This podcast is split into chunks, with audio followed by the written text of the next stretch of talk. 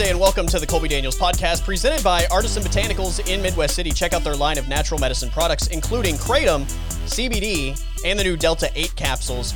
Check out the website, abotanicalcompany.com. When you use the discount code Colby Show, C O L B Y S H O W, discount code Colby Show, you save 15% off your online order at abotanicalcompany.com. Again, check out the website. Uh, easy to order, easy and safe pickup. And if you have any questions about their products and how they can benefit you, do not hesitate to give them a call 405 458 9699.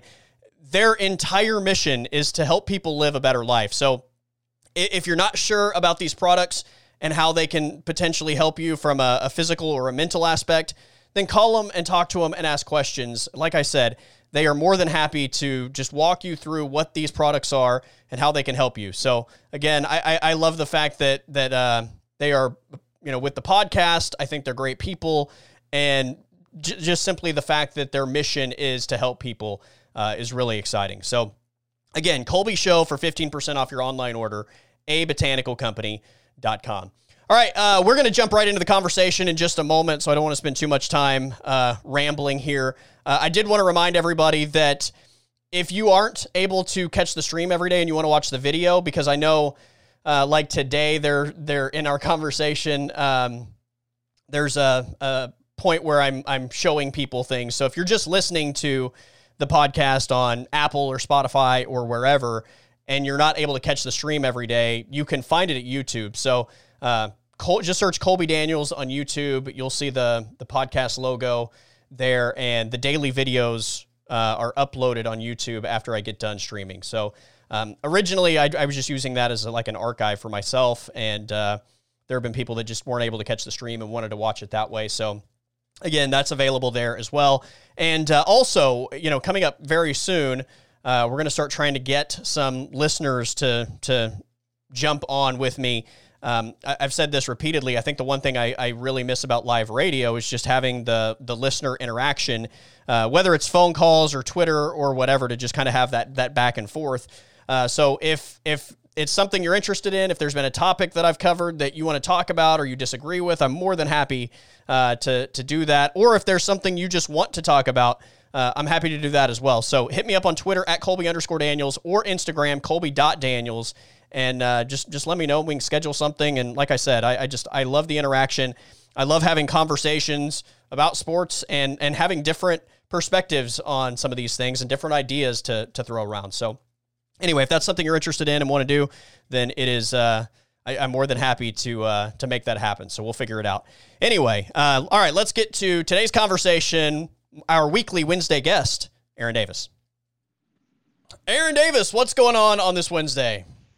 Not much. Just uh, dreading having to go back outside today because I went outside for about literally five minutes this morning and I thought I was going to die because my allergies were just so bad from being outside for five minutes. and I'm to have to go out and work today. And I just, it's to be a rough day. So I'm to enjoy my time inside before I have to go inevitably like go into grocery stores and just have everybody stare at me because I can't stop sneezing in my mask. Yeah, yeah, no, I get that. I we uh, mine over the last two days have been so bad that I've wiped us out of Kleenex, and we don't keep a lot of Kleenex on hand anyway. But I've now transitioned to the toilet paper usage to blow my nose, and I've probably used like three fourths of a toilet paper roll in the last 24 hours. Oh, it's I used a a good chunk of a roll this morning, yeah. just in about a 10 minutes, span. Yeah. So I feel your pain, man. I'm I'm I'm also suffering from the uh, the allergy attack. Yeah, I might have to. Uh, I might have to drug myself up today, but it might be. Uh, I'm afraid that it's going to be too too late, too little, too late by the time I actually take some. But we'll see. Nice, nice. That's not the only thing I'm suffering from. So it's actually way better today.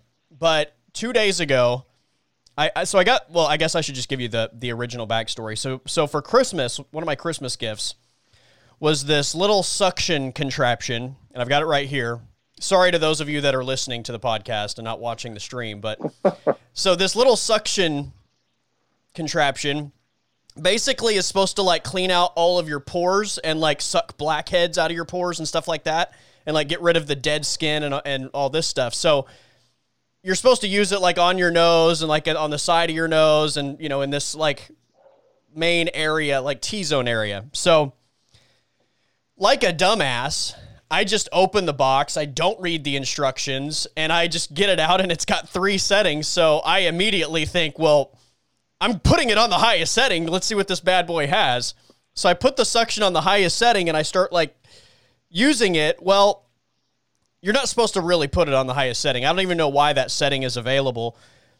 But after using it for like maybe 60 seconds total, my face looked like I had like rubbed poison ivy all over it. It was oh so red and splotchy, and it was that way for almost two days. Like if you watch the the stream yesterday, you can partially see it. It wasn't. I, I kind of had some of the lights off, so it didn't show up as bad. But uh, yeah, this thing like it's crazy. Like it, it literally says in the instructions that if you leave it in one spot too long, it'll like bruise your face. And it doesn't even feel that's the thing is it doesn't even feel like it's doing anything. Like you don't really feel a suction. So you're just like doing this thing and like it's just like no big deal and you're like there's, you know, is this thing even working? And then you get done and all of a sudden like your face is bright red and anywhere you didn't like use it is white. So it's just like super splotchy. It, it, it looked crazy. I look like a crazy. Does it person. work though? I think so. Yeah. Well, that's good. Yeah. Here, so- I'll, uh, I'll I'll make you feel better. I don't know if I've ever told you this story before. I'll tell it real quick. So, like, it was my freshman year of high school. I'm pretty sure, and it was it was like a I don't know a holiday. Maybe it was MLK Day or a Sunday. I don't remember, but we had a uh, a suction wine like a, a wine opener, but it was a suction that would you know suction to the the cork and you just pop it out. And I was bored for whatever reason, and I uh, decided to just like start suctioning my arm with it. I don't know because I was like 14 and I was bored. So I'm like, oh, this is fun. Like it, like I don't know. So I uh, eventually make it to like doing it on my cheeks and my face, and uh, long story short, I went to school the next day with like 20 hickeys all over my face from this like suction, this like suction wine opener. and I didn't like, I didn't know. Like, I, I just never paid any attention to it. I guess. Right. I, I was like 14. I don't know if I'd ever had a hickey before, so I was like, yeah, well, it'll go away. It's just a little mark because of the suction. It'll, it'll be it'll go away in like an hour, 20 minutes. Oh, that's And to brutal. The next day, yeah, it was pretty embarrassing. Your parents didn't like let you play hooky that day? No, no, I did not. I played hooky enough my freshman year of high school. I There don't know go. if uh, me having these self-manufactured hickeys on my face was going to warrant me staying home. Yeah. Th- There's probably a point in time where my parents would have allowed me to stay home for something like that just because I would have been like, you know, I'm going to get bullied if I go to school looking like this. Right. Uh, but probably like you, I probably used all that goodwill. So uh, depending what stage of that ha- that happened in my high school career, you know, uh, they, they may have been like, yeah, no, you've you've used too many days, or Yeah. yeah, Yeah, I had uh, I had to go to court my freshman year because of uh, like truancy, but it was Oh. all like tardies. It was it wasn't even like I wasn't going to school for like a month. It was just like I would just be late for school like once a week, twice a week. so you had to go to court. Yeah, it was so stupid. Like And it was you, all you 'cause, had to see a judge. Yeah, What the hell did the judge say to you? I don't remember. I I don't think anything ever came of it, as far as I remember. I, we went. I remember going one time and speaking to a judge with my dad, and my.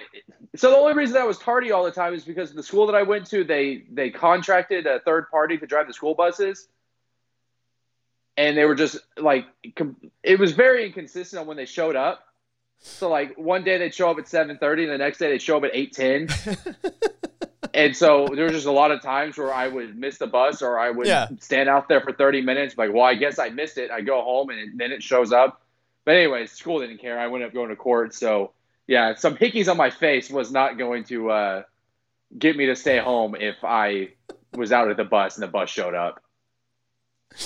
It was Like that's a that's such a serious problem that you have to go to court for truancy at Yeah. school. Yes, it, it's not like I wasn't trying to go to school. The school bus just didn't show up half the time.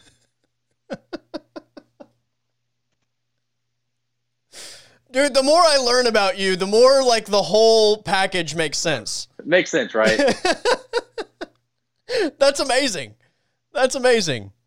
That's um I feel like your bus driver was uh, Chris Farley in in Billy Madison. yes, it, pretty much. Yeah. But it was like a, a rotating like cycle of like who like there was a different bus driver every week. Nice. Yeah. Nice. I remember one time uh, she tried to back up in the road and got stuck, like the Austin Powers scene when he's in the uh, the golf cart. Oh, yeah. hallway. Oh, yeah. That yeah, that happened on, with the school bus. In the middle. It was a whole disaster. Oh, brutal.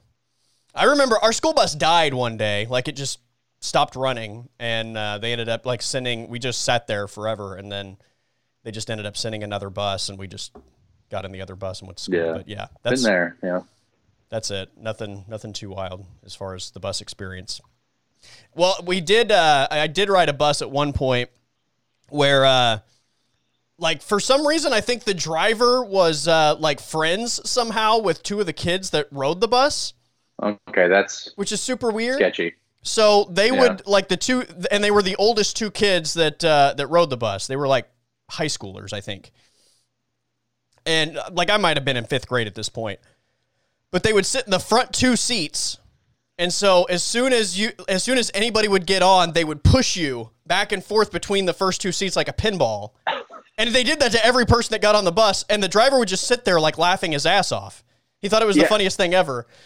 And uh, it was like it was literally like terrifying to get on the bus because every kid, like every kid that got on the bus, was was a pinball between those first two seats, just being pushed back and forth, and yeah, it's like running the gauntlet. I, I think that uh, a lot of people that go to like big high schools and like grow up in like cities, uh, that's something that they don't understand. When you go to school in a small town, like everybody rides the bus at the same time, like kindergarten through like if you don't have a driver's license and like a senior high school, Yeah. like you have everybody on one bus, and it's just yeah, you get. I look. I I'm not gonna act like I wasn't like a sophomore in high school bullying my brother who was in like second grade on the bus. Yeah, the things that happen on a uh, a school bus, I think, just prepare you for what the real world is going to be like, right? A hundred percent. Rosie didn't never rode a school bus, and you Oh, can tell. yeah. There's a you yeah you can tell the people that uh, walked or parents picked them up Right. from the kids that rode the bus. Yeah, parents dropped them off at the front door like five minutes Right. before class starts. How nice was that? yeah, yeah. You uh you, it's like the uh, middle class school of hard knocks, the school bus Yeah, for sure. ride home. Yeah. Well, and then depending on what bus you rode, like we, uh, there was one point where I was on a bus that like literally dropped us off like an hour and a half before school started. So you just Yeah. fucking sit there for an hour and a half.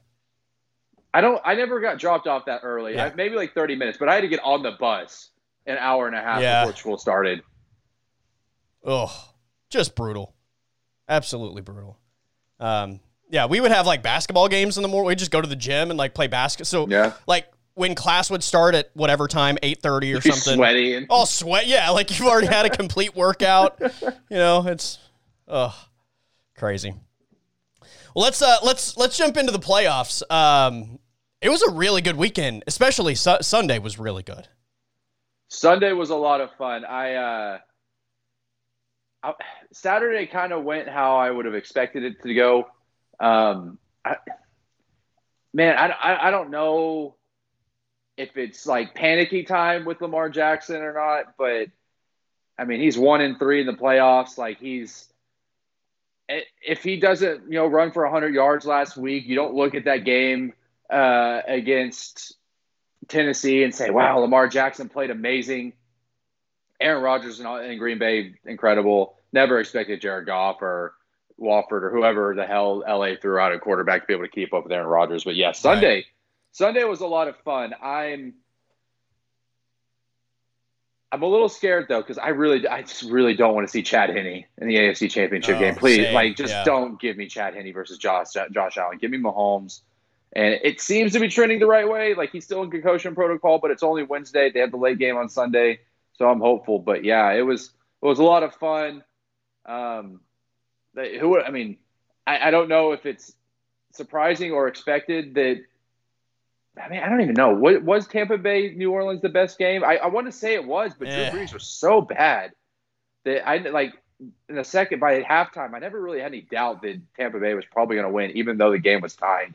Yeah, I don't think it, it wasn't a good game. That's the thing. It was it was competitive. I guess like there's a difference in competitive games and good games. That was a bad Yeah. game that just happened to be competitive from a scoreboard standpoint. But I think your point's valid.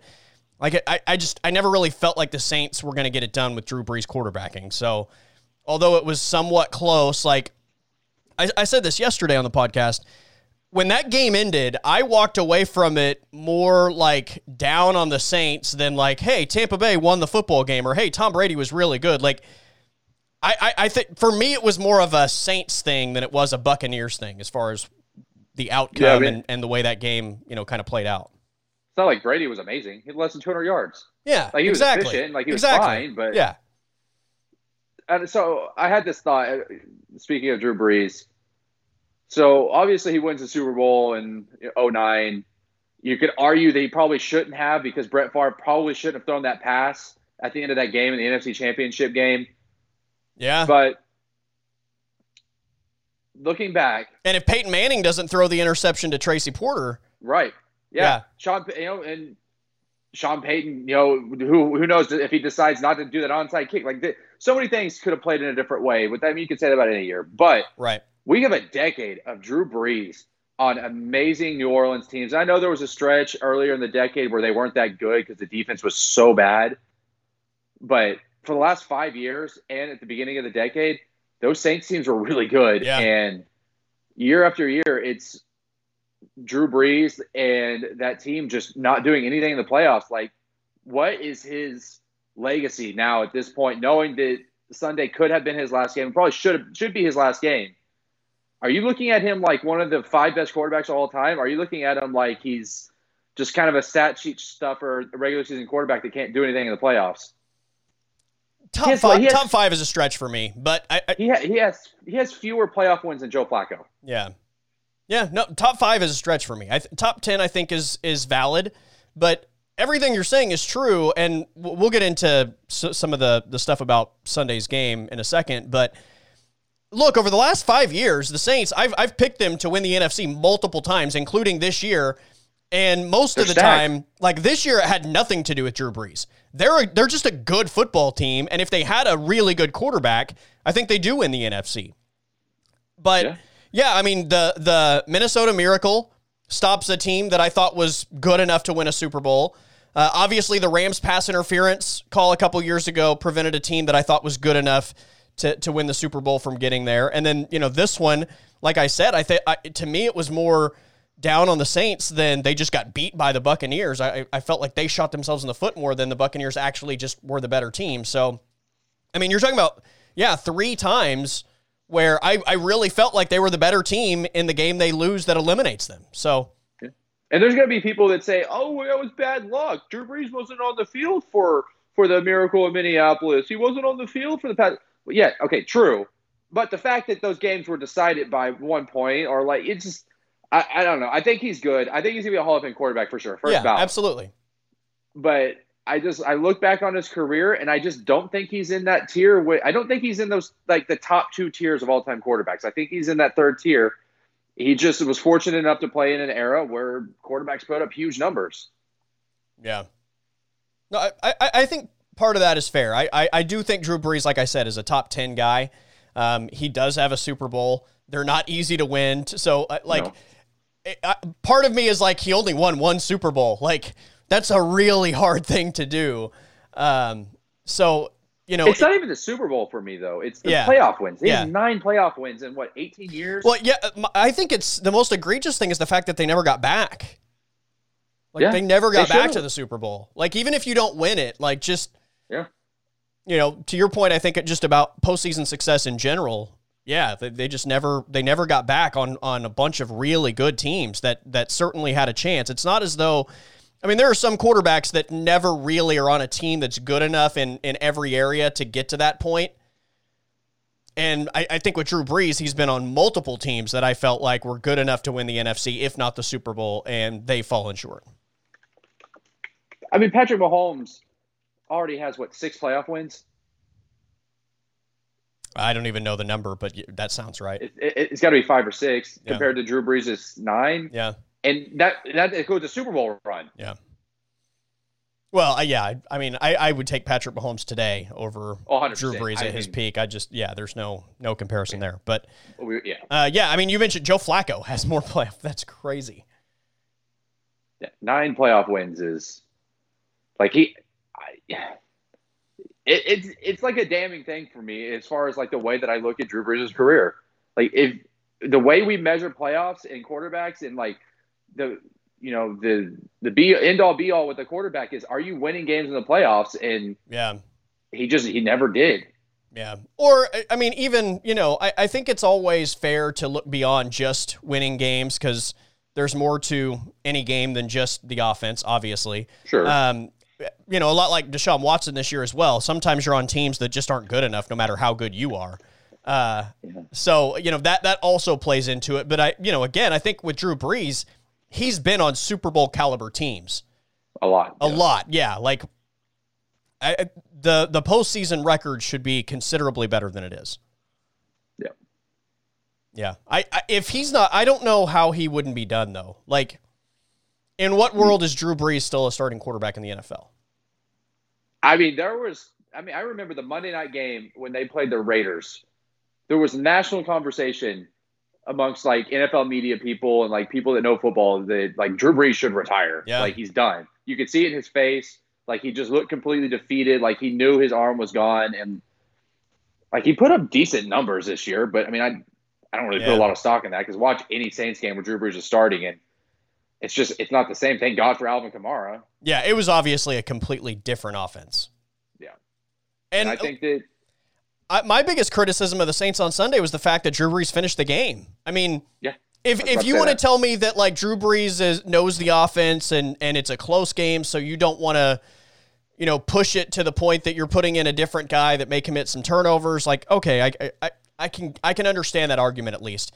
But when Drew Brees was already turning the ball over and he didn't have the ability to throw the ball down the field, like if nothing else, with five minutes left, when they had the ball down by two possessions, how do you not make that move?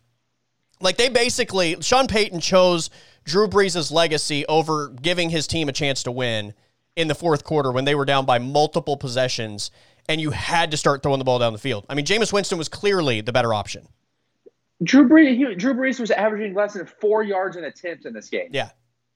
And I agree with you, and the fact that like those the cameras caught Drew Brees telling Jameis Winston like this is your team now, or here are the keys, the keys are yours now, or whatever he said. Yeah, that tells me that there's been conversation in house that next year Jameis Winston is the dude. At least right now, that's the plan. So why not at halftime, if you know Jameis is going to be your guy next year, give him a shot. Just like you said, knowing that Drew Brees was so bad this game, and that it's not like Tampa Bay's offense was amazing. Like you no. clearly were in the game. Yeah. The entire time. Like Jameis could have made a difference. And I know it was a uh, you know a trick play, reverse pass or whatever, but like he made really the only good offensive play they had all game. Hundred percent. Yeah, I thought that Sean Payton. I, I think just as much as Drew Brees cost them the game, Sean Payton did as well by being, for some reason, oh, oh too loyal to Drew Brees. Absolutely like agree. Did, you know, I they should have uh, to your point. I think they should have made the move sometime in the second half. But if if for no other reason than you need somebody to throw the ball down the field with five or six minutes left because you're down by two possessions, like I don't I don't know how at that point in the game you could reasonably make the argument that Drew Brees gives you the best chance to win. Even if Jameis turns it over, like okay, you that's that's what the other guy was doing already. Jameis can stretch right. the field. He has a bigger arm. You had to score twice in six minutes to win that game. Like the, Drew Brees wasn't going to get to get it done. He wasn't going to throw the ball down the field. There was just there was 0.00001% chance that they were going to come back with Drew Brees quarterbacking that team. And look, maybe the percentage is two percent with Jameis Winston. All I know is it's a better percentage chance that you come back if Jameis Winston's in the game, simply because he has the ability to throw the ball vertically. Drew Brees, by the way, in his last uh, five playoff games, only threw for 300 yards one time. Yeah, there you go. Yeah, For, he'll be a first ballot Hall of Famer. You know, For again, sure. I, I like when you consider he has won a Super Bowl and the just statistical accomplishments. He's going to go down as one of the greatest. I, I wouldn't put him in the top five. Um, you know, I think there's there's definitely a separator from guys like, you know, even guys playing today. Aaron Rodgers to me is in a a, a tier above Drew Brees, uh, and Tom so, too. Brady, Joe Montana, John Elway. I think certainly are in a tier above Drew Brees. So, uh, yeah, it's I don't know. I, I would be. I- I don't know how he would come back this year. And and you know the the shots of him kind of passing the baton to Jameis, like you mentioned, uh, and who's gonna who who's gonna bring Drew Brees? I mean, I, I guess if like a team just wants him to mentor a young guy, it would make sense. But if you like actually want quarterback production from that spot, I I don't really think there's a spot for Drew Brees in the NFL. I, I think it would be incredibly selfish for Drew Brees to come back next year. Like he's only going to be a detriment to a team unless he's okay being a backup. Well, or it's like I said, it's a situation where like I don't know, the Jets draft, you know, Zach yeah, Wilson, and you just want like Drew Brees to kind of mentor him for a season. Like, like that's the only scenario that I think it actually Yeah. is is worth a damn. Otherwise, like, what's the point? He he can't throw the football. Yeah. I mean, what what were Michael Thomas numbers this year? I know he didn't play a lot. Not good. I mean, he he apparently was hurt. Like he's having he like is having surgery, uh, like yesterday or like immediately after the game, because he played hurt the entire season. Yeah, he played. He, didn't only played seven out. games. Yeah. Yeah, he, he didn't want to sit out because of and potentially Drew Brees' last game. But yeah, Michael Thomas is a uh, he's an interesting study now though because you know was he not good this year because he was hurt the entire time, or was he not good because Drew Brees wasn't good? Yeah, I, I mean, he he he only played seven games, so that obviously plays a big role. But when he was out there, I mean, I think it's and, and look, he's also somewhat, I think, somewhat viewed as a, a pain in the ass off the field to a degree. Like, so, punched his teammate in the face. Yeah, Yeah, I would um, say so. but yeah, it's Drew Brees couldn't get him the ball. Yeah, Like, I, there's a reason why Michael Thomas went from being considered arguably the best receiver in the NFL to what he was, and to see the the like massive step forward that Alvin Kamara took this year. yeah. Thank God that they re-signed Alvin Kamara because Yeah. if he was walking in free agency this year, the Saints team would uh, be dark days on offense Yeah. next year. How uh, how how how much of a chance did you think there was for the Browns to win that game on Sunday? I thought they should have won the game. I Yeah. thought it was a they completely let it slip out of their hands. The fact that when did Mahomes go out in the third quarter? Uh, yeah, I, I believe so. Either either late third, early fourth.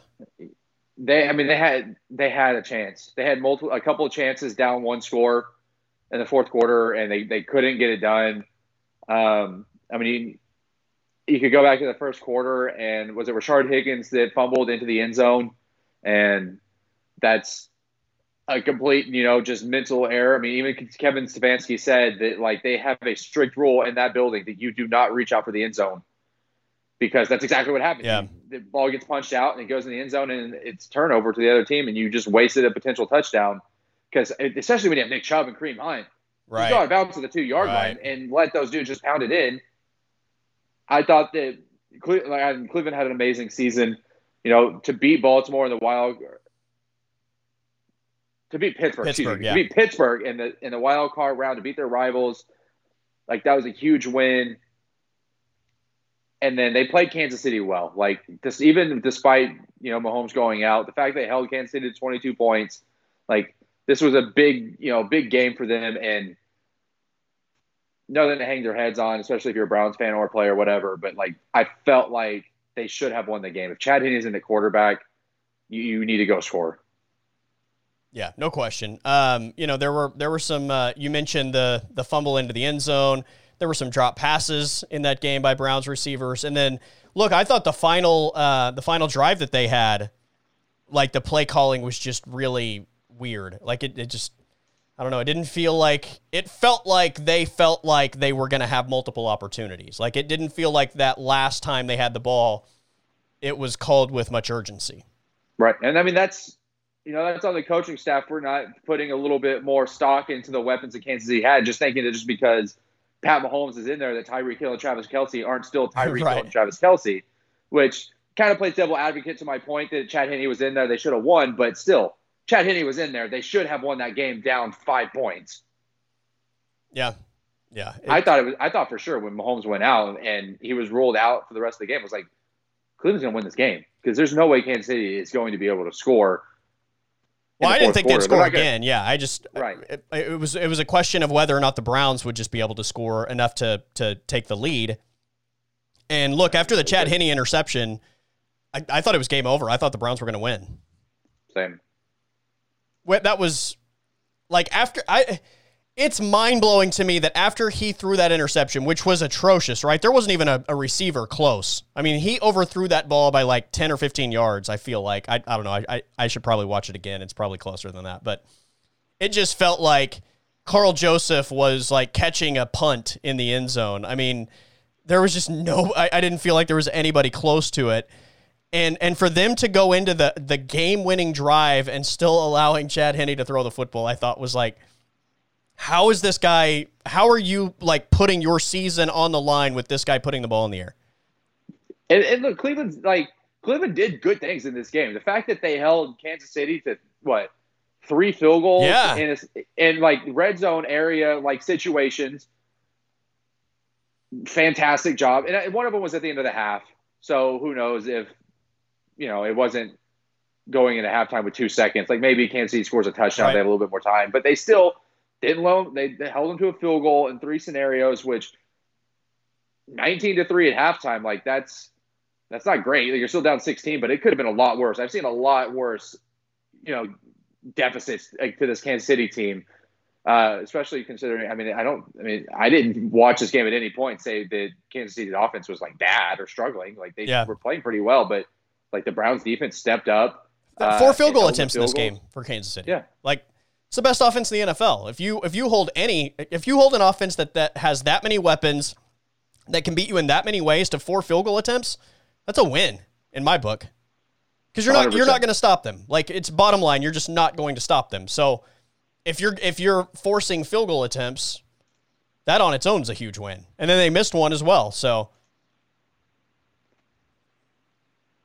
yeah, they that offense. I mean, it's it, it obviously Mahomes has a chance to be the greatest to ever do it. I mean, when you consider just what he's already accomplished, how young in his career he he is, and uh, what the future looks like if if he is to stay healthy. Like he's going to have a chance to be in that conversation when it's all said and done. And I think just at his peak already, he's as good as we've ever seen in the NFL.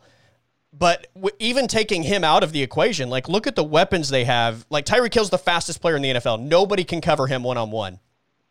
Yeah. Travis Kelce, and, and they have other speedsters as well. It's not just Tyreek Hill, but they have the ability to stretch you vertically. Travis Kelce is such a precise route runner that it, that it's really difficult to cover him in man. He's so smart that he always finds the soft spots in zone defenses. Their screen game is as good as as I've ever seen in the NFL. And look, Andy Reid's always been great in the screen game, right? Even going back to Philadelphia, like they take away your aggressiveness with how good and creative they are with the screen game.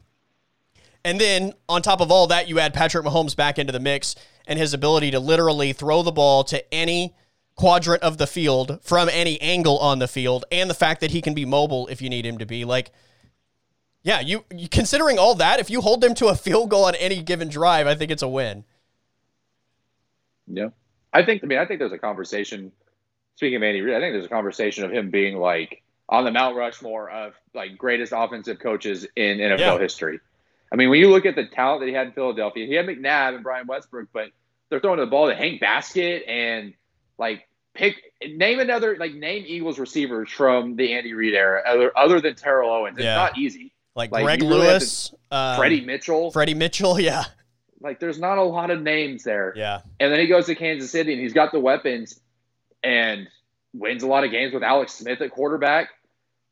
And then he Well, finally they, gets they went to like what five straight NFC championships Yeah. with Donovan Donovan McNabb and then like a bunch of dudes. Like, And then he, one year they get Terrell Owens, they go to the Super Bowl. yeah, Yeah. And then finally now in Kansas City, he's got the quarterback and the weapons to pair together. And look what he's doing. Like they're unstoppable. He's already won a Super Bowl. Uh, he was an overtime away from going to a Super Bowl. I would have. I, if Mahomes plays on Sunday, my money is on Kansas City Yeah. to go back to the Super Bowl. Like, I think he's up there with like he's not as innovative. Like he's he, he's great at evolving. He's not necessarily like the innovator that created. He didn't like create an offense like like you know like Bill Walsh did or anything like that. But I think he's up there. Like two decades of consistently like evolving and having amazing offenses. I think there's a conversation there. I mean, if they win the toss in overtime two years ago, I think we're talking about them going for their third straight Super Bowl. Yeah, I would I would say so. It's not like New England was slowing down Mahomes that game either. Right. Yeah. I- mean, it was literally like whoever wins the toss is probably going to win the game, and it's played out. Mahomes didn't get his opportunity, and we all talked about it for like two weeks after that. How that needs to be a rule change, uh, a lot like the fumble into the end zone. Is that a bad rule? Where are you at on this? Because look, I, I know a lot of people in Oklahoma are Baker Mayfield fans, therefore they're Cleveland Brown fans. So when that happened, I think a lot of people were like, "It's the worst rule in sports. It's got to be changed." How do you feel about it? It's not really a rule that I ever think about. Like, just don't reach out for the end zone. It's like it's Yeah. like you're reaching out for the you're diving and reaching out for the pylon. It's a 50-50 play. Either you get in or the ball gets knocked out and it's a touchback. I mean, obviously there's some variance in there, like Yeah. you could just go out of bounds. But like worst case scenario, it gets knocked out and goes to the end zone. Best case scenario, you score a touchdown. I think it's just it's one of those plays where it's just a it's a calculated risk, I guess, depending on the situation. But the rule doesn't bother me. I mean, just it's completely avoidable. Yeah. It's in the player's hands. Yeah, I, I think people just have a problem with like rewarding the defense for not recovering a fumble. Like, why why should the defense be rewarded if they don't recover the loose ball? Well, but the uh, counterpoint, the offensive player should be punished for fumbling right, the ball. Right. I, like mean, if you're gonna, uh, uh, my my point is, if you're gonna do that, then I think you have to change the rule on the other side of the field too. Because if if you fumble it backward and it goes through the end zone, like it's, it's obviously not just getting the ball back at the point that you fumbled. Right. So, you know, it, it goes both ways. Like you have to look at both both sides of the field and make that determination. But I, I heard this idea thrown out on Twitter on uh, on Sunday, and I think it's really interesting. So I want to get your take. What if what if it's just the, like basically viewed as a touchback for the offense though, where like say you have it on the one, you fumble into the end zone, it goes out of bounds. Instead of losing possession, what if you just have to go back to the 20 like a touchback and and it's just a loss of down. So just for example, it's first and 5. It's first and goal from the 5. You're running to the corner, you fumble at the 1, it goes in the end zone, rolls out of bounds. So the the idea behind this would be you get the ball back at the 20, so now it's second second down and goal from the 20. That's, I mean, uh, you. I wasn't into it until you said it was second and goal from the twenty. Now I'm kind of Yeah. now. You, yeah, you piqued my interest Yeah. because You don't re- you don't reset the the down and distance. the drive. you also- okay. Don't lose possession if the defense doesn't end up with the football. So So it's still a significant penalty to do that, but you know, again, you're not rewarding the defense. I'm not opposed to it. I think maybe the 50 might be a little bit better, uh, just because the With a new down and no distance? chance. No, you say we'll go second and goal Oh, second and goal from the 50? from the 50 because the 20 the offense has no chance. Defense just goes into prevent. The offense at best case scenario it's a hail mary or they you know get some like they get 30 yards on some underpasses. Like it's just it, it doesn't seem like it's gonna be a fair playing field for them. And then if the downs reset from the 20, then that's a huge disadvantage for the defense, in my opinion, because they're just going to stay on the field longer potentially. I Well, think- no, no, no, think- not not like the opposite 20. You're only going back 20 yards. Like Oh, so you're going okay. back to yeah, you're not going back to your own 20. Oh, You're still in the red zone. You're just yeah. So it's first and tw- Okay. like it'd be second and 20 basically. from the uh, from the red zone, from the start of the red zone. yes. Yeah, yeah. yeah. Okay. Yeah, yeah. I don't, You, why, why yeah, you just- thought like I, you thought I meant like you have to go like, 80 yards the- now on yeah. 20, yeah. No, no, Like, no, no, no. no chance. There's no, No. way it's gonna work. Uh, how about just a safety? How about it's just a safety for the the offense? So you get well again. Would you lose possession though? Like that's what I think people have a big issue with is rewarding the defense with possession sure. when they didn't really get possession. I mean, it, if you want to keep, I, I don't know, like maybe it's a safety, but the offense gets the kick. and it's just like a you know, defense gets two points and then the offense gets the ball. But I don't, I don't really have an issue with the rule Yeah. Uh, simply for the fact it's not a like it's not a referee enforced thing. It's not a judgment call. Right. It either happens or it doesn't Right. happen, and it's completely avoidable if the player doesn't reach out for the end zone and fumble the ball. Agreed. No, I get that. I I just I don't like rewarding the defense though for Or letting them get one yard from the end zone and then not recovering. well, yeah, for not if you didn't recover it, if you didn't gain Yeah. possession, then why does your team get possession? Like I don't like that part of it. Yeah, it's a it's a weird rule because if you fumble the ball and it bounces at thirty, the offense keeps the ball at Right. thirty. Right. Like Yeah. if the defense doesn't recover it at any other point on the field, then like it, you know, they don't get it. So like why would they get it at that point? Yeah, Uh, maybe go back to the twenty. Yeah, I mean, yeah. if, I, I don't know. yeah, It's why not? it's uh if you're not if you're not resetting the downs and you're not going back to your own twenty, yeah. yeah, why not? I mean, maybe it's a loss of downs. I don't like. I don't know. Yeah, loss of down. Like so, if it again, let, let's just say it's like second and goal from the two, and that happens, then it would be third and goal, and you just go back to the twenty. So you, it's third and twenty. You know, you have to score to, or you kick a fit. Like I don't know. I, I feel like that is, it, it's punishing enough for the offense, but also like it doesn't just give the defense a, a freebie for not doing anything. Yeah, I'm okay with it. Like it's it, it'll make it it's more fun. It's more entertaining than just you know going to the 20 yard line with the other team. 25. Yeah. I We'll let the XFL try it first. The uh, the fourth down play. Were you stunned when they actually snapped the ball? No, You thought they were going to snap it?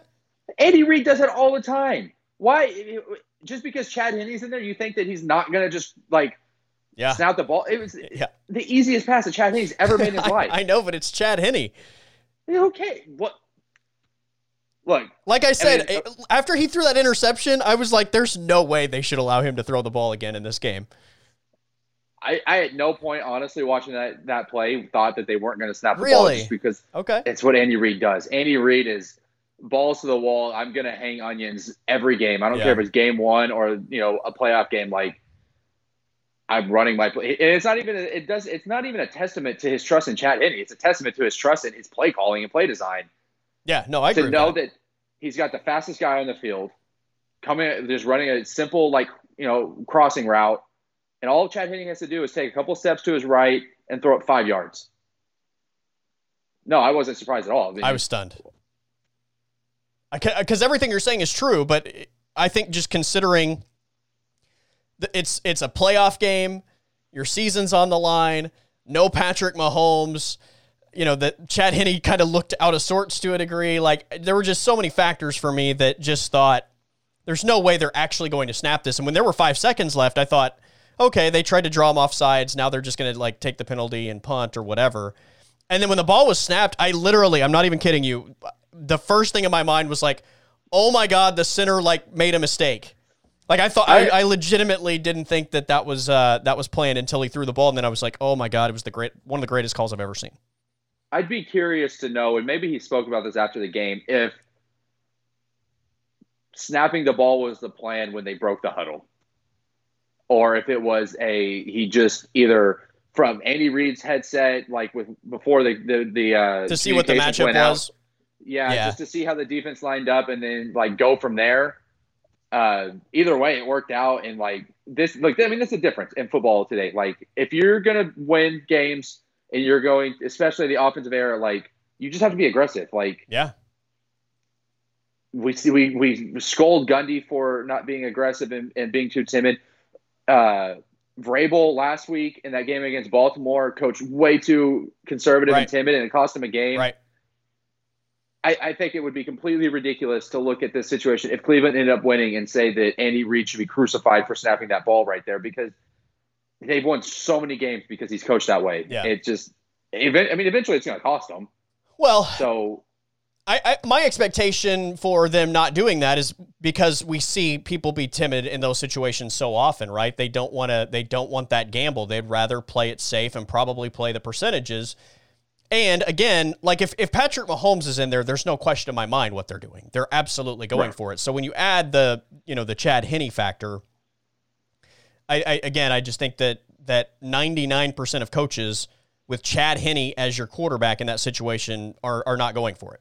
That's why Andy Reid. That's why he's yeah. That's exactly. That's why he's great. But Hall of Fame coach. Yeah. I uh, I didn't think they were going to do it, and I don't think the Browns thought they were going to do it either. Uh, who knows? Maybe it would have been a, tougher to convert if Mahomes had been in there because the defense would have been ninety nine point nine percent sure they were snapping the ball. That's true. I don't think the defense really thought. It, and and again, when you kind of they played it so well because it was like he was up there like he was doing a hard count, and then like literally the second before they snapped it, everybody kind of relaxed like they were about to like call a timeout or something, and then all of a sudden the ball snaps and they run the play. That's why I say, like when that ball snapped, I was I was legitimately like, holy cow, the, the center made a mistake. He wasn't supposed to snap it, and maybe he heard like the wrong thing, and it was just design. a great play call. Great, like yeah. literally, if they go on to win the Super Bowl, that's going to go down as one of the greatest playoff play calls in history. And look, Andy Reid. Look at Andy Reid does that look like a man that does not like to take a gamble? right. He's not turning. He, he's not you know choosing a salad over a rack of ribs. Like yeah. that's a man that likes to live life on the edge. In his Hawaiian shirts and yeah. Yeah, that man doesn't care. He he doesn't play anything safe. I would uh, I would prefer Andy Reid to go back to the uh, the clear fogged up mask. Visor. Oh, he should. That'd be that'd be awesome. Because like watching him try to like see through that thing all fogged up, just I don't know why it just amuses the hell out of me. I think he should make Eric Bieniemy wear one and then just draw plays on it. Yeah, dude. Speaking, are your Texans gonna hire Eric Bieniemy or what's the deal? I I tweeted this out the other day when the Chargers hired um, the Rams DC. Like, why has Eric Bieniemy not been hired yet? He must be the worst interview in the history of the world. Or I again, I don't know how many. I, I know that they've made like exceptions for the interviews this year in in like when they can do them. So I don't know like how many interviews he's actually done, and and I know most years you you know you have to kind of wait for the teams to be done before you can do that. Uh, but I you know they did something this year where you can you can do these interviews ahead of time, right? Well, uh, the yeah the Bills OC I can't his name's slipping my mind right now he interviewed with somebody last week. Yeah, yeah. So yeah, they're they're doing interviews. I just I don't know what the deal is. It's mind blowing to me. Even if Eric Bieniemy has an interview with your team, just wait.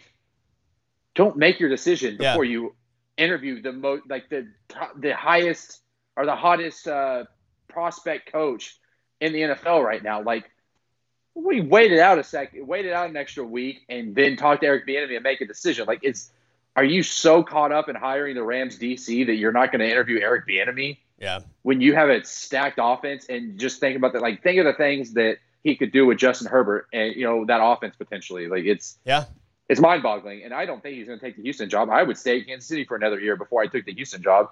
Well, especially if you don't know what happens with Deshaun Watson. If you have Deshaun Watson, I think it, you you. I wouldn't it. take it either. Anyway, I uh, would not take that job if as long as Jack Easterby is there, I'm yeah. not taking that Houston job if I'm Eric Bieniemy. If I'm somebody else, if I'm somebody else, if I'm uh, Arthur Smith or somebody or Josh, if I if I don't have the clout that I have as Eric Bieniemy, then maybe I take it because just to get an NFL job because that's just what it is. It's literally just an NFL job. It's not yeah. something that you're gonna. It's not. You're not gonna build anything there. You're gonna be fired in three years. Yeah.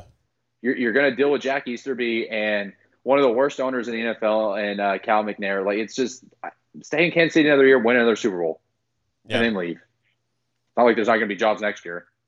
Yeah.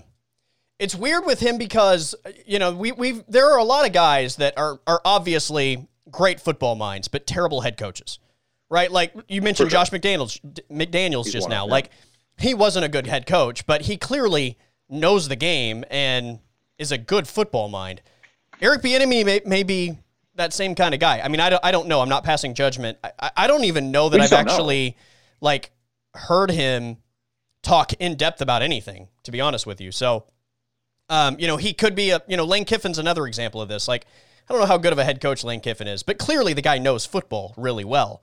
Um, you know, maybe Sark is in the same category. I don't know. We'll see at Texas, but he's a guy that obviously knows football, but hasn't had a lot of good head coaching success. So maybe Eric Bieniemy is in that same category. I think it's worth the chance just because when you look at his offense and it's not just great players making great pl- like great players making great plays. It's not just Patrick Mahomes being better than everybody else. It's some of that, but the play designs are so creative every time you watch We- Kansas City. Like I don't know how you wouldn't want to take a chance on that. we just talked about that play that won the Yeah. the game and about how it was an amazing play design and like just perfectly executed. And Mahomes, like there was a report earlier this week or last week that Mahomes like personally endorsed Eric Bieniemy to Deshaun Watson Yep. uh, as potentially being the Texans head coach, and maybe that's enough to get Deshaun Watson to stick it out for a year and see what happens. But if I'm Eric Bieniemy, I'm not too tempted to go to Houston. But I, I think that they should trade Wat. I think they should trade Deshaun anyway. And uh, I just want to formally announce that wherever Deshaun Watson goes, that's the new team that I root for because Yeah? I just can't. I can't. Like I'm just at my wits end with this with the Texans organization, and it's they're making it unbelievably difficult to root for them. I said on the podcast on Monday that if they if they lose Deshaun Watson, it's unforgivable. If if I was a Houston Texans fan, that would be unforgivable, and I I don't know that I'd be able to recover. I don't know how do you root for a team that was that close to winning a Super Bowl just a couple years ago to see the whole thing completely torn down, and then you lose a star twenty five year old quarterback that's signed up That long term. yeah, you you have them Like and, and just just a pile on top of all of the garbage quarterbacks the Texans have had before they, they got never had a good one. Watson. Yeah. Right, and then you, you finally fall in. To, he falls into your lap Ugh. because the Bears take Trubisky Yeah. and the Chiefs take Mahomes. I mean, obviously, I'd rather have Mahomes, but like because the Bears were stupid and took they traded up to trade Trubisky. Watson fell in your lap at twelve, and within four years, you're just gonna completely destroy it because you pick Jack Easterby over Deshaun Watson.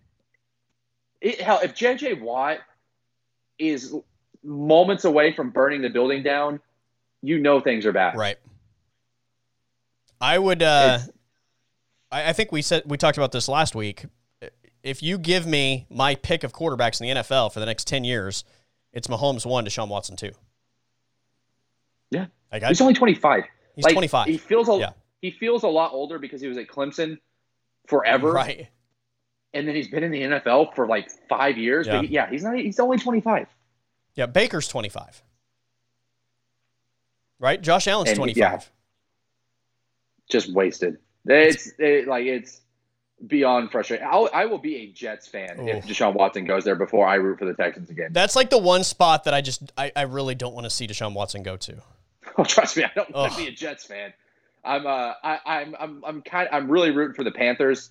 Uh, when their name Okay, popped up, I'm yeah. like, okay, I could I could be a Panthers fan. Like I don't feel douchey being a Panthers Yeah. fan, and like they're pretty fun. They you know I like I like uh I like what they got going on there. Speaking of the Bears, that's that's who should just go all in on Deshaun Watson. Yeah, I'll be a I'll be a Bears fan too. Good uniforms.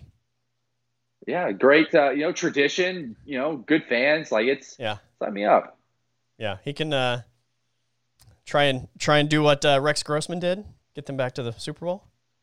Another team that never has a good quarterback. I'm sure ever. they'll screw it up in three years. Ever.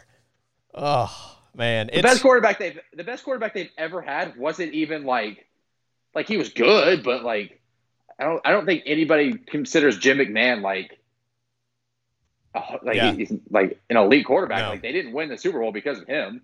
yeah. They had the best, one of the best defenses in NFL history. Right. He's Trent Dilfer.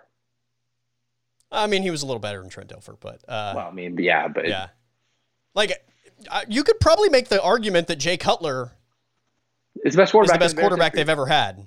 That's it, and that's not that's bad. That's not good. That's, Really not good. Good. That's not a good, Good. situation to be in. yeah, for a team that's been around hundred years. Yeah. I'm pretty stoked that we have uh, Rodgers Brady this weekend.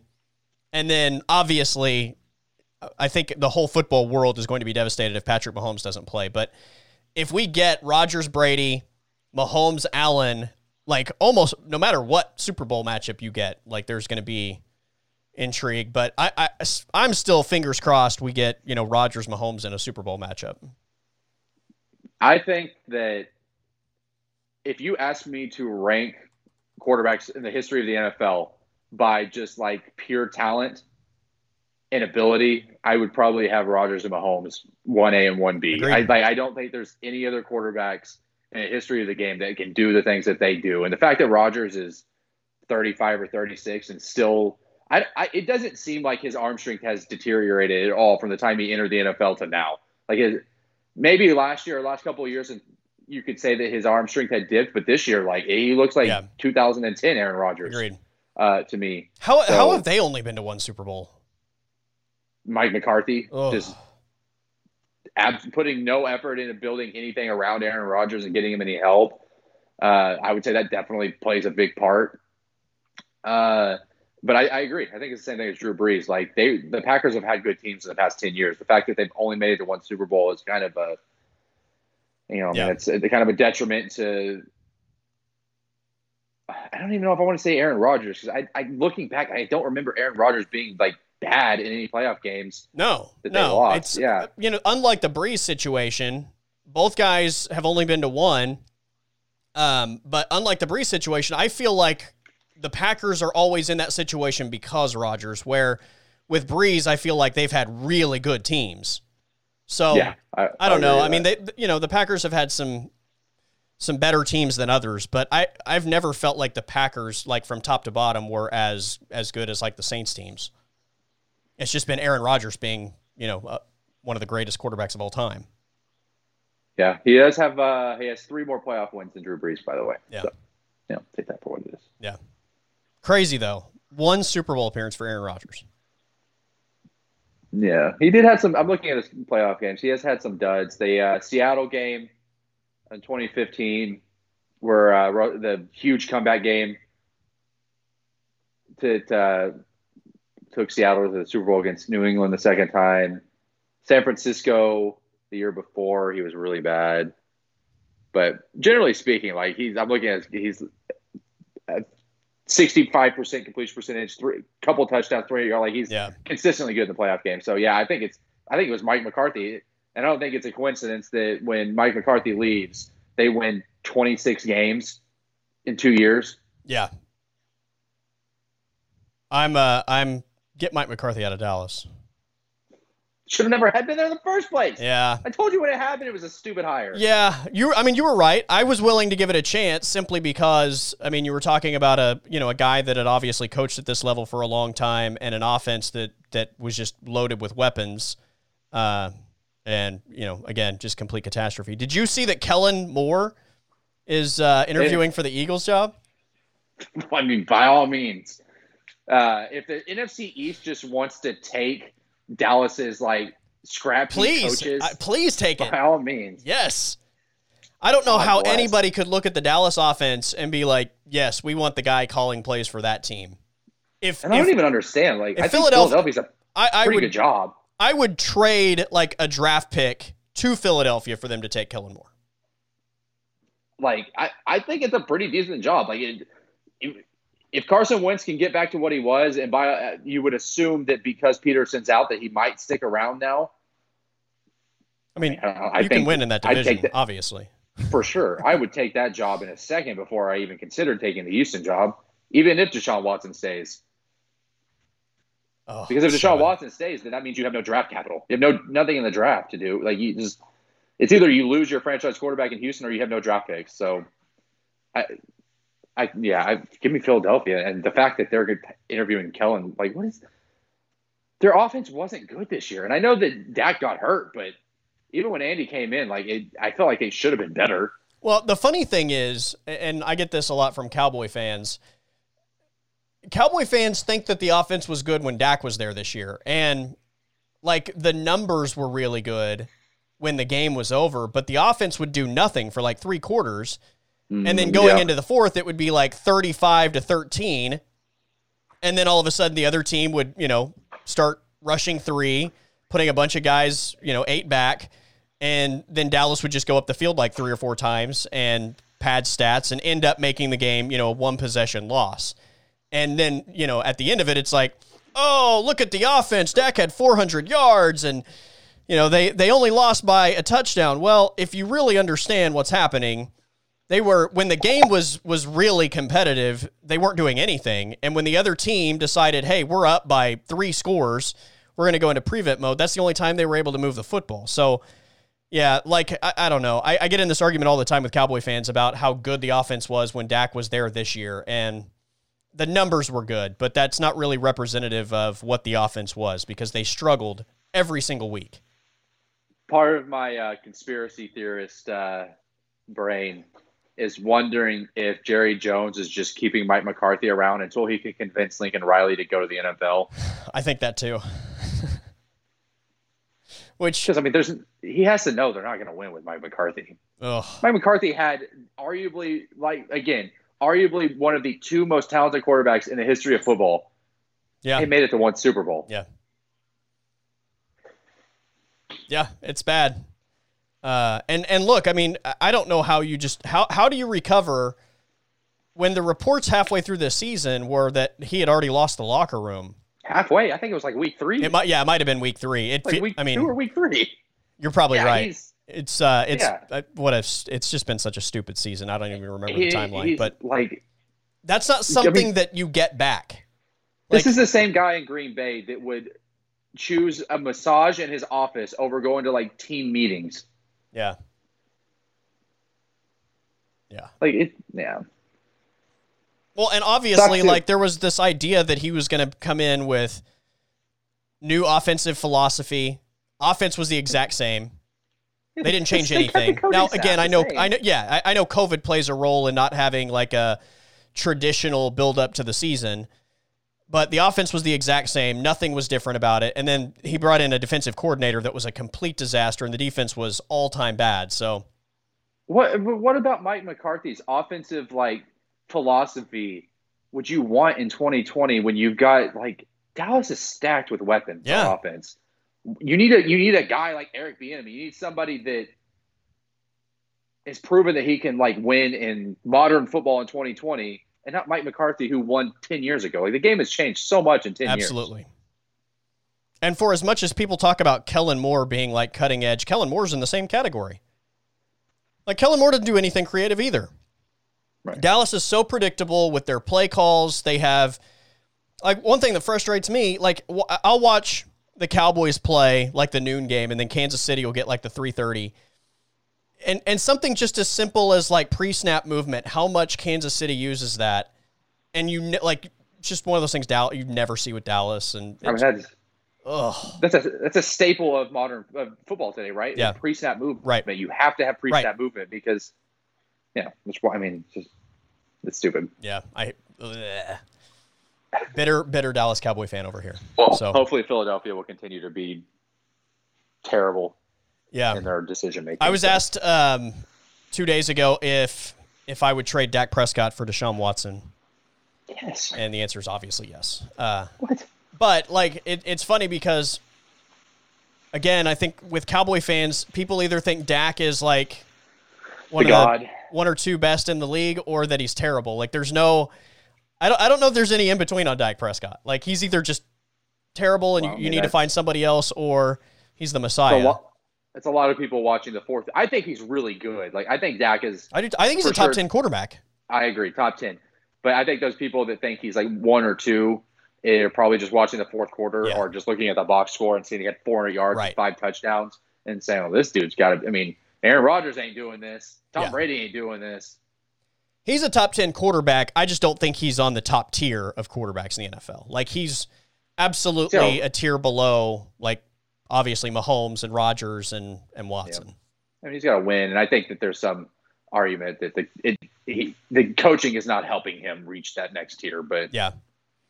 I, honestly, I, I see I see a lot of uh, similarities in Dak Prescott and Josh Allen the biggest difference right now, I think, is how robotic the Cowboys offense is versus, you know, Buffalo just kind of like green lighting Josh Allen to be a playmaker. Yeah.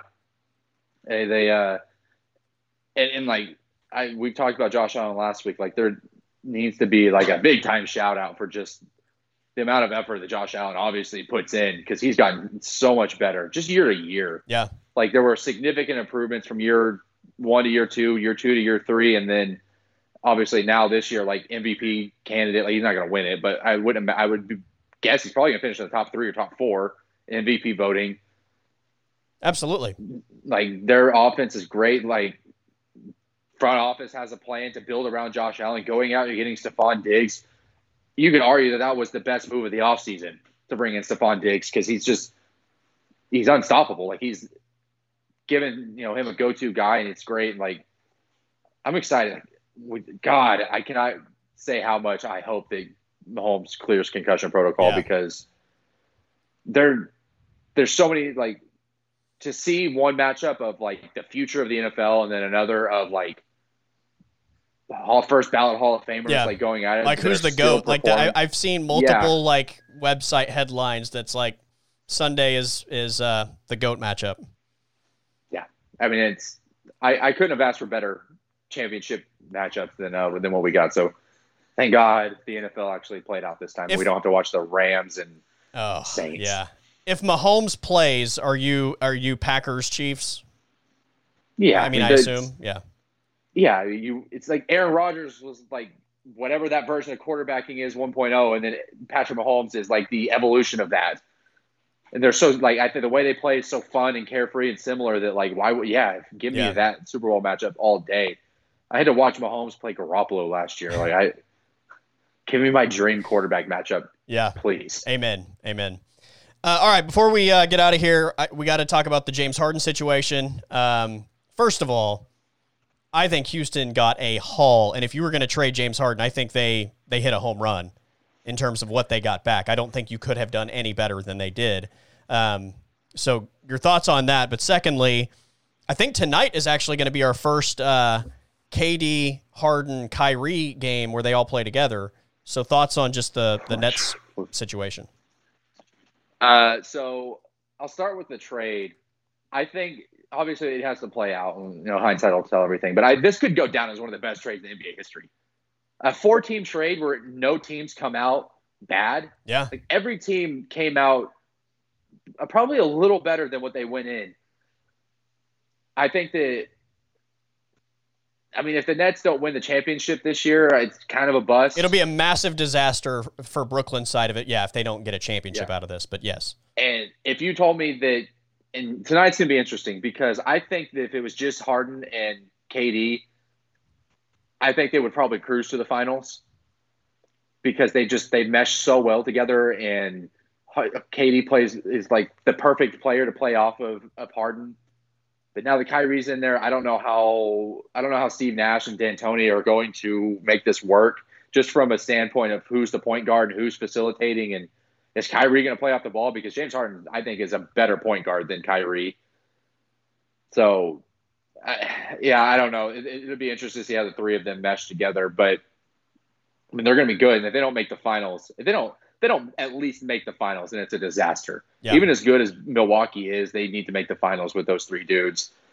Um, but yeah, Houston got a haul. I think that it was a great move by the Houston front office because now it only it, they get, they have so much draft capital that if they want to bring in another superstar via trade, they can. If they want to dump John, it's the only way they're going to dump John Wall's contract right now is to pair it with draft picks. They've got plenty of draft picks to do that, so they can get out of the John Wall contract.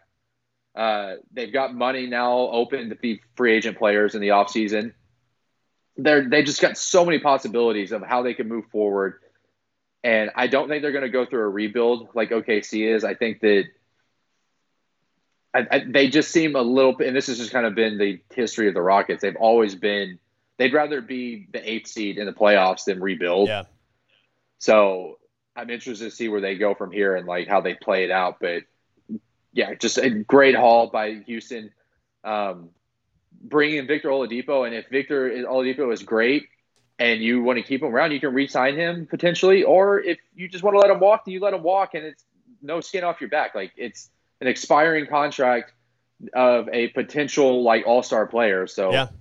great move by them. I love you know Cleveland uh, getting Jarrett Allen. Like that's I think I think he's a good center that allows them to you know make a decision on Andre Drummond, and then uh, you know the Pacers getting Caris LeVert. I know he has health concerns, but you know thank God for the trade. Potentially saved his life uh, with the uh, the growth on his was it liver or his kidney. I can't remember, but uh, yeah, every team in this deal like I think came out pretty damn good. So kudos to those teams. Yeah, I obviously KD and Harden have already played together. They look great together. The thing about KD and and you know we we can all give him a lot of of of uh, criticism here for all of the off the court stuff, right? But there's no denying on the court. I mean, he's as good as, as anybody in the NBA, and he works with everybody in the NBA because he's he doesn't have to be ball dominant, right? Like he's right. he's the best off ball player in the league. Like there's there's no debate.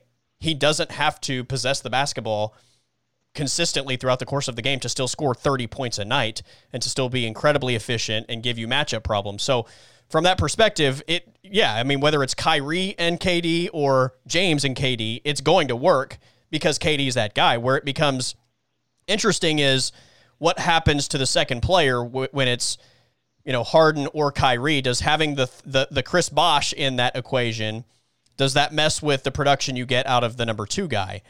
And you know I, I have talked about this a few times with a few different people, and I think the overall uh, consensus is that even though Ky, you know, I said this uh, when the trade happened, I think Kyrie is maybe has maybe the best handle in the NBA.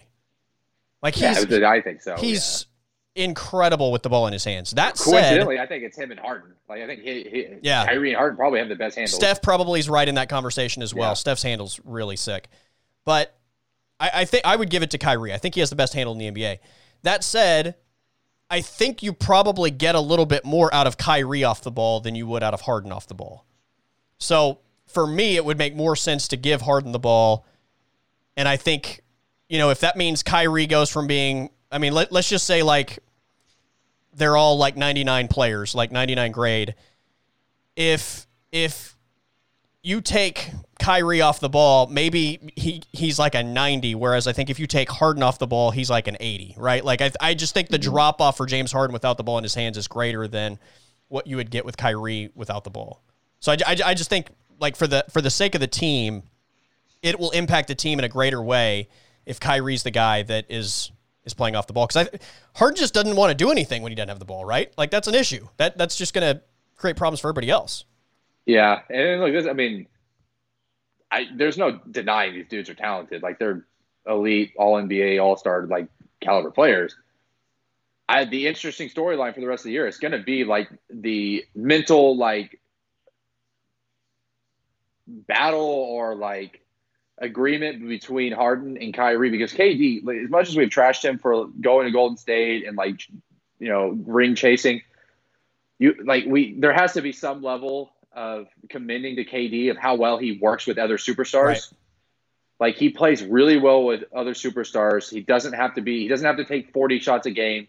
Uh, he, you know, he just. It seems like he just wants to win. Agreed. Harden and Kyrie, I don't know. Those dudes, I don't know if they can handle. I don't know if either of them can handle being the third guy on a team. I don't either. I don't know. Harden was the third guy on a team for a short time, but that was a long time ago, and he's a completely different player than he was then. Like I, I think he can handle being the two behind KD. I think so too, but yeah. I don't think either. I think Kyrie can as well. Kyrie's right. already been the two to LeBron. Right. I don't think either of them can handle being the three. I don't. I don't think so either. So, uh, we might get to a point in March where they're like wrestling with each other to get the ball. I don't know. Like yeah. it's going to be interesting. Maybe it works out. Who knows? Maybe they can set their egos aside. But I just I don't have much faith that James Harden and Kyrie can set their egos aside. Yeah, that's that's the the one interesting aspect of this whole thing is it's you know nobody's questioning these guys' ability. I mean, from a talent standpoint, all three of these guys are elite basketball players, but it's you know can they work together? Can they sacrifice for each other? And I think I think both guys are more than willing to sacrifice for KD to be the guy, even though again the great thing is the guy quote unquote doesn't have to be ball dominant. So uh, that's the one angle where this this all comes together and works well regardless of the situation. But the difference in them being a champion and not being a champion is what happens with the two and three guys, the the Dwyane Wade and the Chris Bosh, so to speak, of of right. the, the conversation. I, I, I think the one the one real interesting part is if James Harden is willing to be that number two role and let KD be the guy. Like if if that happens consistently for long enough where he's not scoring 30 points a night, does he become over the course of the season more comfortable with maybe less production by the time the playoffs roll around? That that could be a possibility. Whereas I I don't know, with Kyrie, I just don't think he has the personality to ever maybe let that go. So Yeah, I don't know. I mean, even if Kyrie in Cleveland, like he was clearly the two guy, but he had the ball in his hands a lot. Yeah. Like he, LeBron let Yeah. him, you know, play point guard and be the guy with the ball in his hands a lot of the time. So, yeah, it'd be interesting. Well, the good thing now is, I mean, you know, James Harden's criticism was always that he disappears in the in the last five minutes of playoff games. Well, now you have two of the best Now big game shot makers Yeah. in the history of the league. So uh, James Harden can get you to the finish line, and then you know Kevin Durant and Kyrie can can cross it for him. I don't feel bad for. I, I don't. I, I I don't feel uh, envious of Steve Nash though. So Yeah. first year coach, he's got to deal with this. I mean, you got great players, so that's awesome. But personality wise, If uh, if this team starts having a lot of success, what is what what is Russell Westbrook thinking? If these Uh, if these three guys like just go on a tear, he's thinking exactly what every like non Thunder fan has thought. And probably a lot of Thunder fans now. yeah, That, you know, they kept the wrong guy. yeah. I mean, I don't mean, even, I, obviously they didn't have a choice with KD. Like he, he left. I'm sure they would have kept him. Right. but yeah. yeah, that uh, Russell probably was the third guy on those teams. Yeah. Well, I, I mean, in in I think the the big picture of everything, like Russell Westbrook as an individual basketball player is obviously one of the most talented players in the history of the NBA. But I think you can also see what makes Russell great is also what prevents everybody on his team from maybe reaching their peak as well. So, you know, it's kind of a give and take where, and we saw this in Houston a year ago.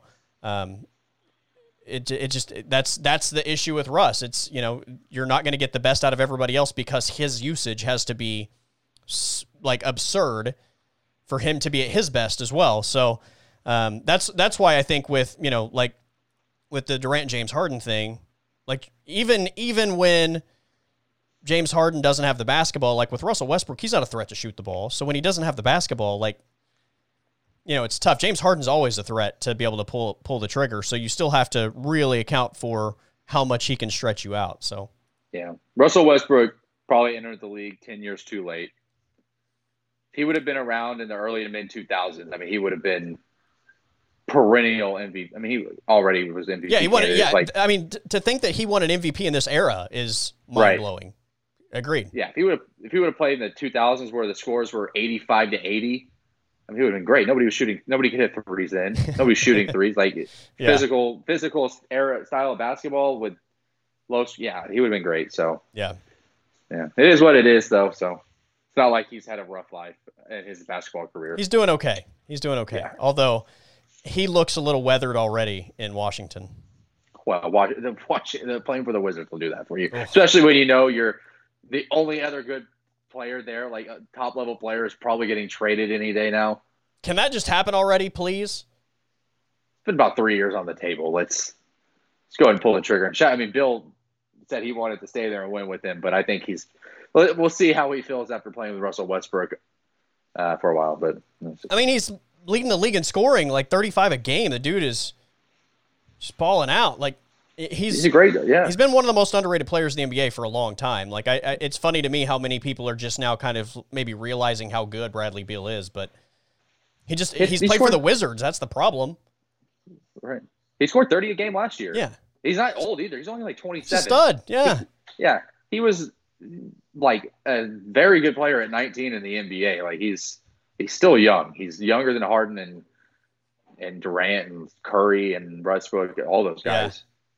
I remember like a year or two ago, uh, we were we are doing something talking about like the best. I think it was the best two guards in the NBA because I- I think that at that point we were still with the Andre Roberson situation in OKC, and it was like the you know what if if you could have anybody in the league like what's your list look like? And I'm pretty sure it was for me at that point in time. It was like obviously Harden was the best two guard in the league. If Clay. you know, again, if you want to consider him that, I had Clay two, and then I had Beal three, and there was I got a lot of criticism for having him over like Donovan Mitchell and uh, who else at that time? I think uh, Victor Oladipo was an All Star at that point two years ago. Yeah, Uh, he was. Devin Booker was kind of showing flashes of being a, a you know a really good player in the future, and I'm just like, give me Beal all day. Bradley Beal. He's he's a Yeah. beast and just He's doesn't Yeah, get enough credit for how good he is. And again, he's one an- he's another guy that can shoot and doesn't have to just have his have the ball in his hands all day to be incredibly productive. And those guys are the most valuable players in the NBA. yeah, he's big too. He's not he's not like Donovan Mitchell and you know six, he's going in there at six two. CJ McCollum. He's like he's a legitimate like six seven like Yeah. bulky dude that Yeah. like you said can shoot and he doesn't get hurt a lot either. Yeah. Any anybody that can give you production without being ball dominant to me is like uh you, I don't, I mean I don't know how you don't Yeah, give those guys their props because everybody in the league wants to just dribble, dribble, dribble, do their thing with the ball, and Which of those dudes you listed, even as like quote unquote two guards, the only ones that don't have the ball in their hands a lot are Beal Yeah. and Clay. exactly.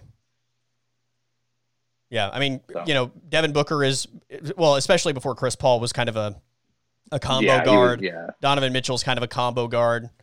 Uh, you know, it's we say this all the time. It's a positionless league now, so it's really hard to like classify guys as as one thing. I mean, you could you could say Luka is a you know point guard. Is he a two guard? Is he a small forward? Like it's he, he kind of plays all of those throughout the course of a game and matches up with all of those on the other end. But uh, you know, same thing for LeBron. Like I don't know. I I I, I, don't- I never say LeBron's a point guard. He's it does he play the the traditional point guard position for the Lakers? Yes, he does a lot, but I mean, I, I, I still call him a three. So it's it's incredible that it only took about seventy years of I know. professional basketball to realize we should just let our best player have the ball in his hands Yeah. more, Yeah, as much as possible. yeah. All right, you're our point guard, so we're gonna give you the ball. You bring it up, and then you give it to this guy. Okay.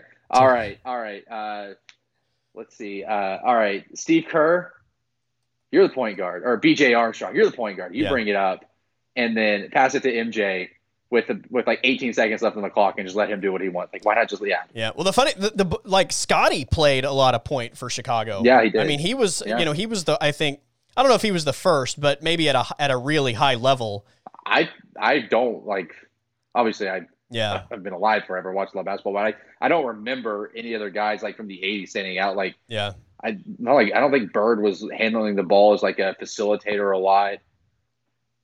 Yeah, Magic, not a ton. guess, they they did run the offense through him a lot, but like, yeah, he wasn't the guy like consistently. ball up and yeah, getting the ball on the inbounds and, and bringing it up. Where like Scottie Pippen did that a lot, and uh, yeah, I remember like Anthony Mason. I don't know if you remember Anthony Mason. I remember him being like a you know a power forward that did that. Uh, not not all the time, but you know it was just like mind blowing that there was somebody that was a that played the four that Played would like bring the ball up the floor. Yeah, Knicks, Knicks and player? Heat. I think mostly. I think he Okay. had a, stretch with the Hornets as well. I think I remember yeah. the Knicks, Anthony Mason. Um, yeah, it's. I mean, I guess it kind of depends on where you fall with Magic Johnson, kind of a yeah, unicorn player. So, Right. but he was a point guard. But so. he was yeah, he was a point guard. So his whole career he he was played that role. But yeah, I mean he's like LeBron. I mean he just his body allowed him to play any position that you wanted to play Right. him in. So and his skill set was obviously just crazy. All right, man. So we've got. Uh, I think we both agree. Packers Chiefs this weekend. If we uh, if we get Mahomes, and I think we're all going to uh, to do whatever it is we do, whether it's uh, pray or cross your fingers or whatnot that uh, that we get Mahomes. The scary part is with concussions, you can be fine for three days. You know, and and then, comes back. yeah, Yeah, and then I don't know. I, I uh, I'll be devastated if Mahomes doesn't play. me too. God, that's. and it sucks because that's the late the late game. So. Yeah. That's going to be the last like non Super Bowl football game we get, I know, right? and it's going to be Chad Henne. Ugh. That would be brutal. Just bring back Mike Hart. Let's go all Michigan backfield. Yeah, I I'm a for for one for the first time in a long time I'm looking at any potential Super Bowl matchup and thinking that's a fun matchup. So Yeah, I mean the I'm least excited. exciting for me would be Bucs Bills, obviously, but I mean it's but still even then you even then it's, yeah, it's it's not like I hate it. Brady going to Tampa Bay and Bill Belichick just crying. Yeah, me up. Yeah. Yeah, I mean, God, can you can you imagine Tom Brady getting to a Super Bowl in year one with Tampa while Bill Belichick sits at home? Like, there's no more argument, right? Like, Yeah. Yeah that's the quarter. Yeah, the, the quarterback came before the chicken or whatever. Yeah. However you want to phrase it. All right, my friend. Uh, always appreciate it. Have a great week, and we will catch up uh, next Wednesday. Right, See ya.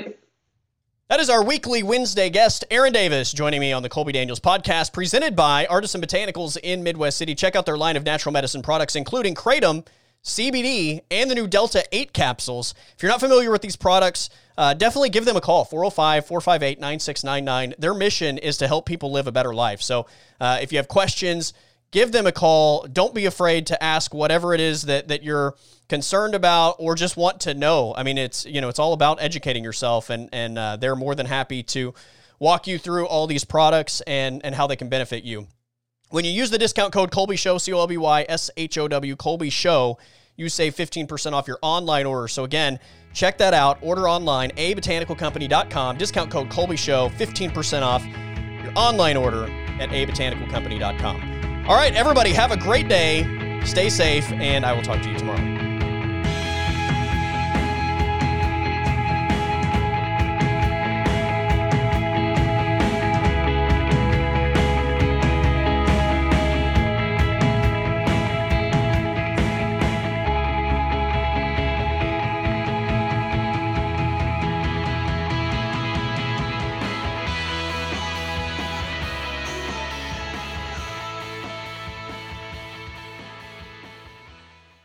Podcast is over.